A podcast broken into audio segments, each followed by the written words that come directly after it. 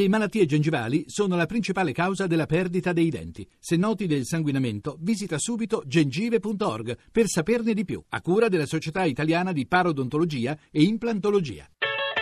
ETA Beta, nuovi mestieri, nuovi linguaggi. Dall'alba della civiltà al 2003 l'umanità ha accumulato la stessa quantità di dati che oggi registriamo in un paio di giorni. Quasi ogni conversazione, ogni acquisto, ogni nostro spostamento viene in ogni istante archiviato dentro quella gigantesca miniera che va sotto il nome di Big Data, i grandi dati. Chi saprà estrarre e interpretare questi grandi numeri conquisterà il mondo. Se per migliorare la nostra vita oppure per tenerci tutti sotto controllo, questo è ancora da capire. Buongiorno da Massimo Ceroffolini, benvenuti a Eta Beta. 335 699 2949 per dire la vostra su sms whatsapp oppure potete intervenire su Twitter o su Facebook dove al nostro profilo Eta Beta Radio 1 è già partita la discussione.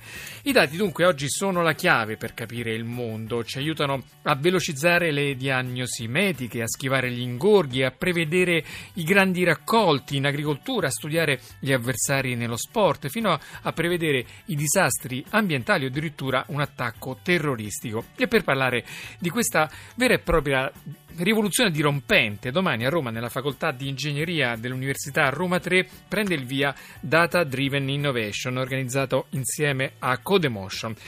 Buongiorno e benvenuti a due dei relatori di questo evento. Buongiorno e benvenuto a Nino Guarnaci. Ciao Massimo, buongiorno a tutti i radioascoltatori. Allora, Nino Guarnaci, data scientist, professione inesistente fino a pochissimo tempo fa e ora è una delle più richieste al mondo, che di lavoro crea appunto soluzioni legate ai big data ed è uno degli esperti di Codemotion. E buongiorno anche a Riccardo Torlone, che è docente di big data presso il Dipartimento di Ingegneria dell'Università di Roma 3 ed è uno degli organizzatori di questo evento. Buongiorno e benvenuto a Tabeta, professore. Buongiorno, buongiorno, a tutti e buongiorno a tutti i radioascoltatori. Allora, dottor Guarnacci, i big data possiamo dire sono il nuovo petrolio, il nuovo strumento di potere a livello internazionale. Cosa sono? Spieghiamolo in poche parole e perché sono così importanti oggi? Beh, di base è la possibilità di poter accedere a un enorme quantitativo di dati che prima non digitalizzavamo. Cioè, valorizzazione delle informazioni, cioè un'informazione di per sé la tracciavamo per il valore che aveva, cioè funzionale. Immaginiamo ora di poterci collocare vicino anche un metadato che è dove si è verificato quel particolare evento, quella particolare informazione. Un'enorme quantità di dati, un enorme accesso a queste informazioni di dati non ci permette di sapere di più, ma ci permette di sapere nuove cose, cioè di scoprire nuovi fenomeni che prima non sapevamo. Basti pensare per esempio agli studi fatti nella ricerca delle cellule tumorali, i sistemi di big data che vengono istruiti anche grazie al machine learning. Rispetto ecco, machine learning non ci arriviamo, parliamolo in italiano perché poi è un po' difficile, la materia è molto tecnica, cerchiamo di essere molto semplici. Sì, è vero.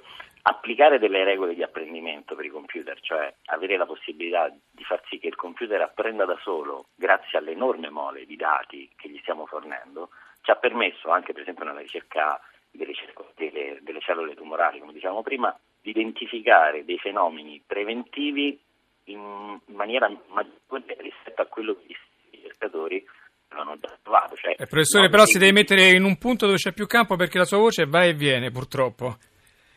Allora, un attimo, intanto facciamo subito un esempio concreto di quello che sta dicendo il dottor Guarnacci con Riccardo Torlone, che appunto insegna Big Data, altra materia fino a pochissimo tempo fa inesistente e ora oggetto di un corso di studi. Professore, allora, ehm, l'introduzione ce l'ha fatta ehm, Nino Guarnacci. Con lei vorremmo vedere subito i campi di applicazione, quello più comune, il, fatto, il marketing, cioè ogni cosa che facciamo, scriviamo su Facebook, ci muoviamo, compriamo qualcosa su internet, eccetera, viene registrato e viene definito meglio il nostro profilo di consumatori per cui poi ci vengono fatte delle offerte mirate. Qui cosa sta avvenendo? Che ruolo giocano i big data?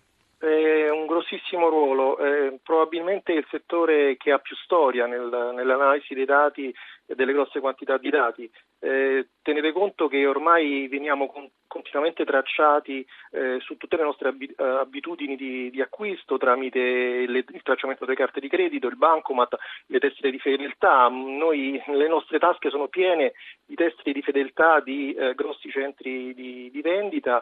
La, lo specchietto per le allodole è quello di offrirci degli sconti, di offrirci dei punti, ma in realtà l'interesse delle aziende è raccogliere eh, informazioni sulle nostre abitudini al consumo e utilizzare queste abitudini al consumo per eh, offrire dei, eh, dei, suggerimenti, delle proposte mirate e delle pubblicità personalizzate. Eh, questo è largamente utilizzato eh, da molto tempo anche in, in, Europa, ma inizialmente negli Stati Uniti ci sono interessanti esempi, per esempio, di eh, tecniche di analisi dei dati che consentono di stabilire se, per esempio, una donna aspetta un bambino, eh, essenzialmente monitorando quello che le variazioni sulle uh, abitudini di acquisti uh, di uh, per esempio beni alimentari. E in base a questo offrire delle, magari degli sconti su prodotti per, mm, per, per, i bambini che dovranno crescere, questo, questo è abbastanza diffuso.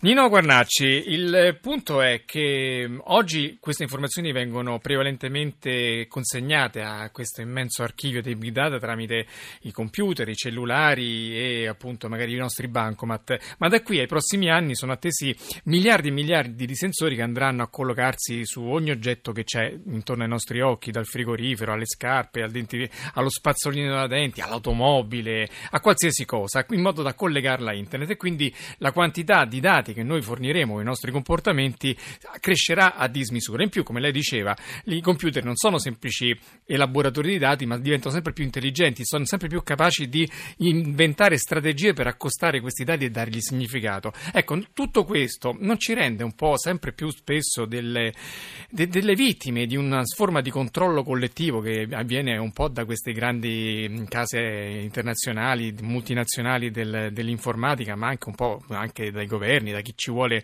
in qualche modo indirizzare le nostre opinioni, i nostri acquisti da qualche parte?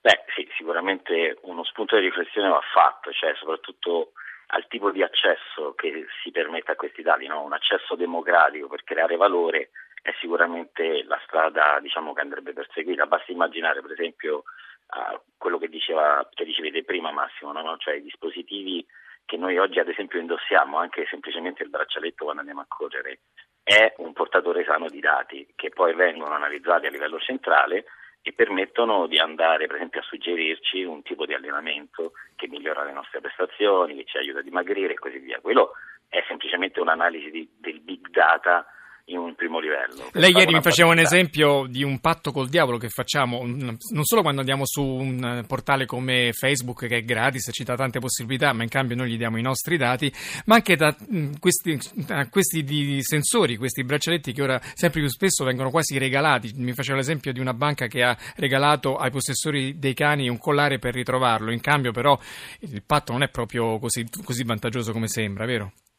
No, perché studiano un po' quello che sono i nostri gusti, ci profilano, no? ci clusterizzano per usare un termine tecnico, ci profilano e ci offrono quello che c'è poco più fuori dal nostro profilo, cioè nel momento in cui vado a fare la spesa al supermercato e uso la tessera, quella per avere gli sconti, per avere i, i punti, loro sanno esattamente che Nino ha acquistato quei beni e mi, mi fanno un profilo no? di quello che compro normalmente. Quello che loro poi dopo cercano di fare giustamente o ingiustamente rispetto a dove ci si colloca, è di offrirmi quello che c'è poco più fuori rispetto al mio profilo.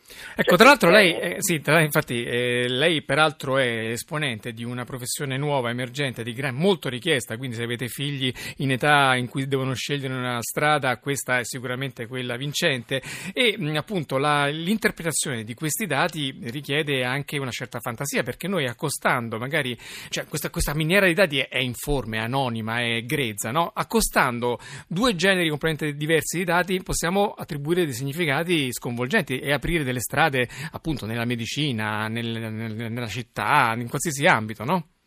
Ma assolutamente sì, ma basta immaginare ad esempio no?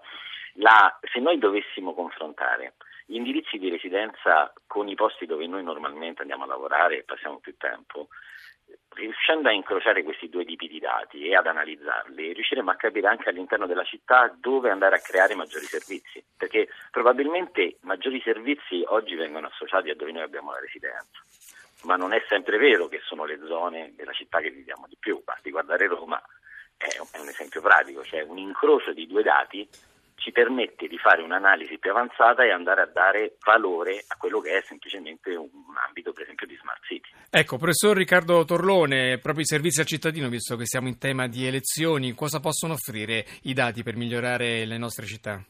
Eh, tantissime, tantissime, cose. Eh, l'esempio primo che si fa è sempre quello che riguarda la mobilità, per esempio. Eh, la eh, capacità di eh, prevedere, utilizzando naturalmente queste tecniche di analisi di grossissime mole di dati, eh, ingorghi di traffico, ehm, tempi per spostarsi da una da un, da un, da un luogo a un altro di una città, eh, la disponibilità di servizi pubblici, eh, eh, il, il, rispetto dell'orario del, del, del, dell'autobus che stiamo aspettando, i tempi di attesa, sono tutte informazioni che possono essere eh, ottenute attraverso appunto queste, queste raccolta di dati e di analisi di dati e che possono naturalmente migliorare da tanti punti di vista eh, le, le, informazioni che, che, che di cui il cittadino ha, eh, ha, ha, bisogno e sono indispensabili per poter vivere una, una vita più, più, serena. Nino Guarnacci, i dati permettono, lo studio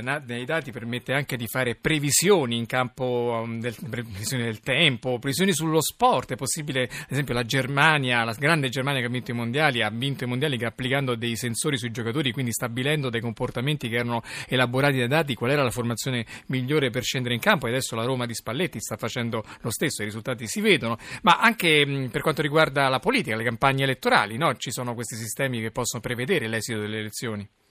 In che modo? Sì, assolutamente. La predizione è sicuramente l'idea eh, diciamo iniziale nell'utilizzare questi dati, cioè estrarre il sapere dalla conoscenza. È come se noi abbiamo il nostro estratto conto in mano, per capire se ci hanno clonato la carta di credito dobbiamo interpretarlo, quindi stiamo estraendo il sapere da qualcosa che conosciamo. I, I sistemi informatici di oggi che lavorano con i big data sono già in grado di fare questo, ma la vera rivoluzione, quello che prima ho chiamato machine learning, è la possibilità di poter interagire in maniera proattiva e sempre meno in maniera reattiva, cioè non vado a modificare la viabilità su una strada perché c'è traffico, ma vado a evitare che si faccia traffico perché a valle si è verificato un incidente, ad esempio per riportarmi all'esempio del professor Torlone. E dicevo appunto al professore eh, Torlone invece per quanto riguarda la scienza anche gli scienziati stanno avvalendo moltissimo dei big data di questa elaborazione per arrivare più rapidamente alle scoperte che servono poi all'umanità. Sì, posso fare un caso che conosco personalmente. Io ho molti dei miei studenti che stanno lavorando al CERN di Ginevra. Al CERN di Ginevra hanno l'LHC, che è un grande acceleratore di particelle situato appunto a Ginevra ed è utilizzato per le ricerche sperimentali nel campo della fisica delle particelle, costituito da un tunnel sotterraneo lunghissimo, circa 30 km.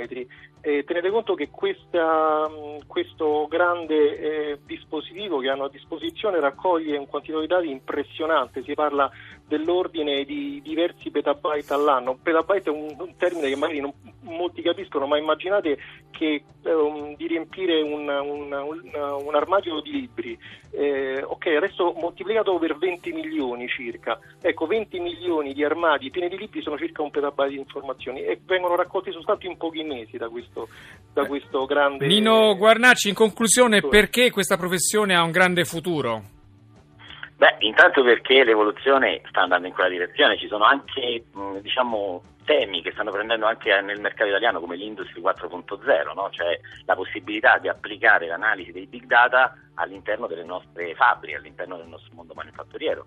Ma poi ci sono tantissimi temi, è affascinante il mondo perché c'è lo smart city, c'è lo smart environment, la smart home, sono molte le iniziative che stanno prendendo piede su quest'ambito e pochissime persone che sanno come gestire i dati. Quindi, Quindi insomma, andate, allora andate tutti quanti domani e dopodomani all'Università Roma 3, alla Facoltà di Ingegneria, alla Vasca Navale, perché se volete sapere qual, dove va il futuro, lì ci sono tutti i migliori esperti italiani e non solo. Grazie a due a dei relatori di questo evento appuntamento. Nino Guarnacci, data scientist, e Riccardo Torlone, docente di Big Data all'Università di Roma 3. Grazie alla squadra, Marco Mascia alla parte tecnica, Laura Nerozzi e Mimmi Cocci in redazione, Massimo Quaglio, il nostro regista, etabeta.rai.it il sito per riascoltare le puntate, seguiteci come sempre su Facebook e su Twitter dove ogni giorno continua la nostra discussione, pubblichiamo tante notizie sul mondo che è nova, ora Massimo Cerofolini, a domani.